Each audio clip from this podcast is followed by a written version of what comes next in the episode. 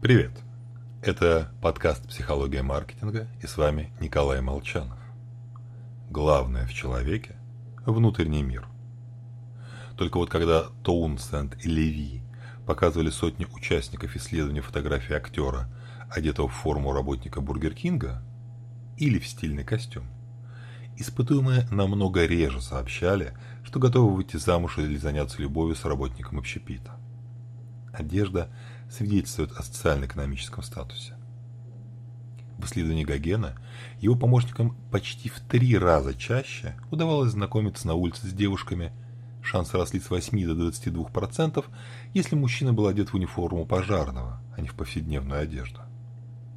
Одежда дает представление о чертах характера.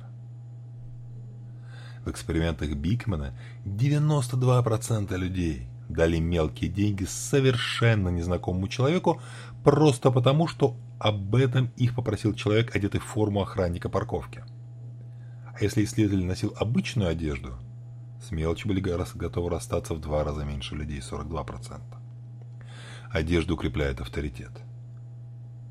Но маркетологам стоит помнить результаты исследования Грина и Джилиса – Доля согласившихся участвовать в уличном опросе возросла со стандартных 30 до феноменальных 90% исключительно в силу изменения единственной детали. Во втором случае интервьюер был в галстуке. Одежда вызывает расположение. Одежда – один из ключевых атрибутов, на основании которого мы выносим мнение о человеке. Верное и обратное. Как мы одеваемся, так мы сами себя и воспринимаем. Всего вам хорошего и будьте хорошо одеты.